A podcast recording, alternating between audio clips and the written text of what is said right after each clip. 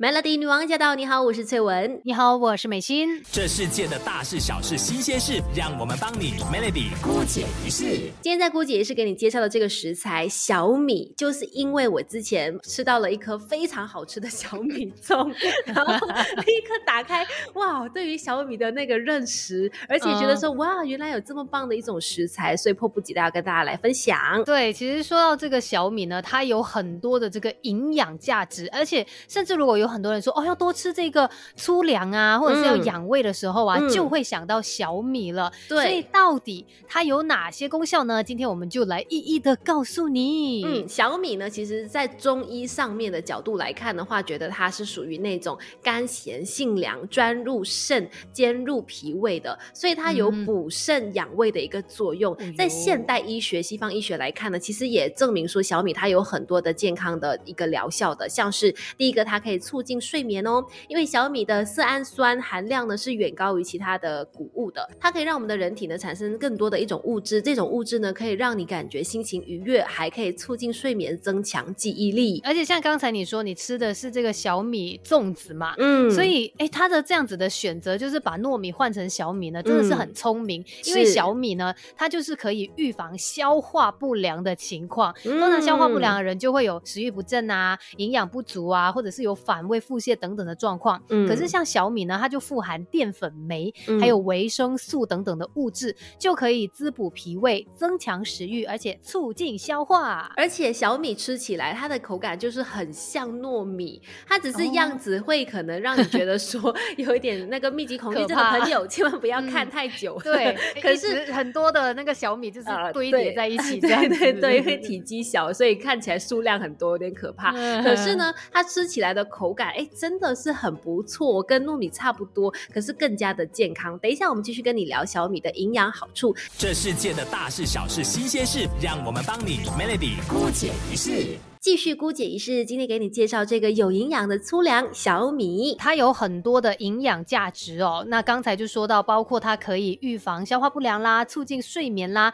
再来呢，它还可以帮我们辅助补血的。因为其实你要补血的话，就要先补铁嘛，铁就是促进人体造血的这个重要元素。那小米它含的这个铁元素呢，相当的多，所以它就可以帮助我们改善贫血的体质。是哎，尤其是那些缺铁性贫血的。的人就可以多吃小米耶，而且像是一些可能想要让这个皮肤变好啊，一些女性朋友们可能也可以多吃小米的，因为小米它富含维生素 E，是清除自由基的一种天然抗氧化剂，所以。也就是说，它可以帮你减少皱纹呐，或者是减轻色斑或者色素沉淀的一个呃很好的食材。然后呢，小米还富含油脂和类雌激素物质，能够帮助女性呢调节内分泌，滋润皮肤。感觉上呢，可能接下来那个什么那种商场里面的小米就会被抢购一空。这么多好处，尤其很多女生就会冲过去。而且哇，可以帮助我们祛斑养颜呢。而且重要的是哦，很多时候一些食材一般人能吃，可是特别。针对一些比如说孕妇啦，或者是生病的朋友啦，或者小孩子，可能就不太建议吃嘛。但是小米是什么人都可以吃哦，像是病人呐、孕妇跟儿童都适合来吃小米的，帮助他们补充一些蛋白质哦。因为它这个不同类型的小米啦，它们的这个蛋白质含量都有不同的一个程度，而且呢，它也包括了人体必需的各类氨基酸，所以它就是可以帮助我们补充的蛋白质，而且又可以补充营养，太棒太棒的。一种食材了，今天才来认识它，我都觉得我太慢了。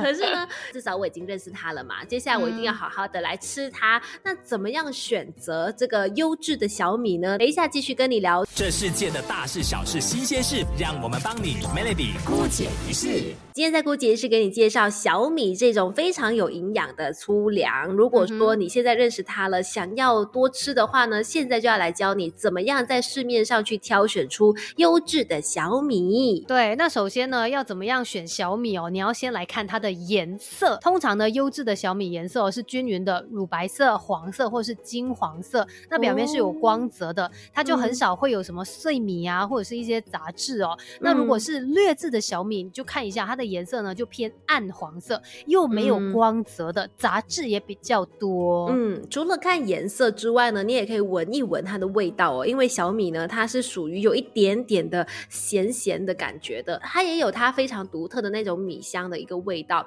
如果是劣质的那种小米的话呢，多半都是没有味道啊，或者甚至可能有霉味的。加上如果使用了染色剂的话呢，可能还会有染色剂的味道。所以这一点呢，应该是可以通过闻稍微闻得出来的。对，因为其实为什么要特别来说这一点，就是呢，可能会有这些陈年的旧米来代替新米嘛，他们把霉变的小米漂洗之后呢，继续出售，所以也有可能会有很多就是伤害我们人体的一些物质啦。所以我们要来懂得怎么样分辨，怎么样选优质的小米。真的真的，因为太多人可能会鱼目混珠哈。另外，当你的小米买回家之后呢，储存方面也要稍微注意的，因为小米它的米粒很小嘛，它储存的时候空隙小，换气通风困难的话，也会容易受潮。然后呢，小米一般含糠比较多，所以它脂肪含量是高于百分之三的。在温度和湿度增加的时候，也会容易发霉，产生异味。这些都是你买回去之后要去留意的状况。对，就是你看一下，如果那个小米的颜色它有很明显的变化，又失去光泽，甚至有结块这样的情况，说明它可能已经发霉了。所以呢，我们一定要注意，在储存这些小米的时候，要控制好温度跟湿度，放在比较阴凉、干燥、通风的地方。然后记得也不可以去曝晒它。没错，在储存之前呢，可以尽可能的去除掉它的那些糠质和碎米。如果发现你的米堆哦，就是出现糠质脱离的情况，就表示说这个湿度有点太大了，需要及时的去把它通风一下，剔除掉杂质。如果说小米生虫的时候呢，啊，就记得把这个生虫的部分移除掉，然后再去往米堆当中放一些新鲜的花椒就可以了。嗯，那懂得怎么样储存小米之后呢，等一下我们就要跟你分享怎么样来煮小米，让你可以吃的好吃的健康。这世界的大事小事新鲜事，让我们帮你 Melody 姑解一世。晚餐时间靠近了，我们要来推荐这一道食谱给大家。配合今天我们在姑姐仪式呢，介绍给你小米嘛，当然是要来教大家煮跟小米相关的食物喽。对，我们今天一起来做小米蒸排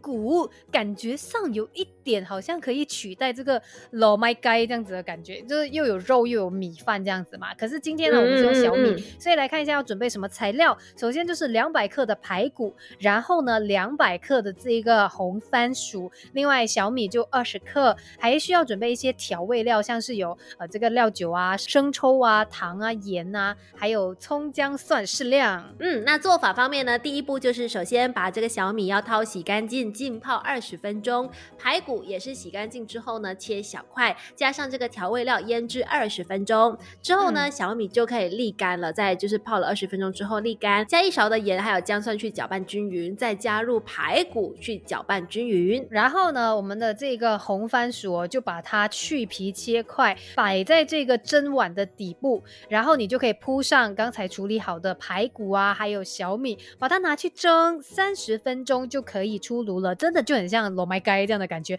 可是我们有小米又有红薯，哎，它们都有各自的一些营养价值哦。嗯，而且加上小米跟排骨的营养也是互补的，就是可以让你补充优质的蛋白质啊，还有钙、铁、锌等等的微量元素。这道组合呢，就可以让你补充更多的营养了。所以今天我们在姑姐仪式，就让你更加的认识小米，甚至也跟你分享了非常美味、很棒的这一个食谱。希望大家在家里面呢，也可以吃得更加的健康。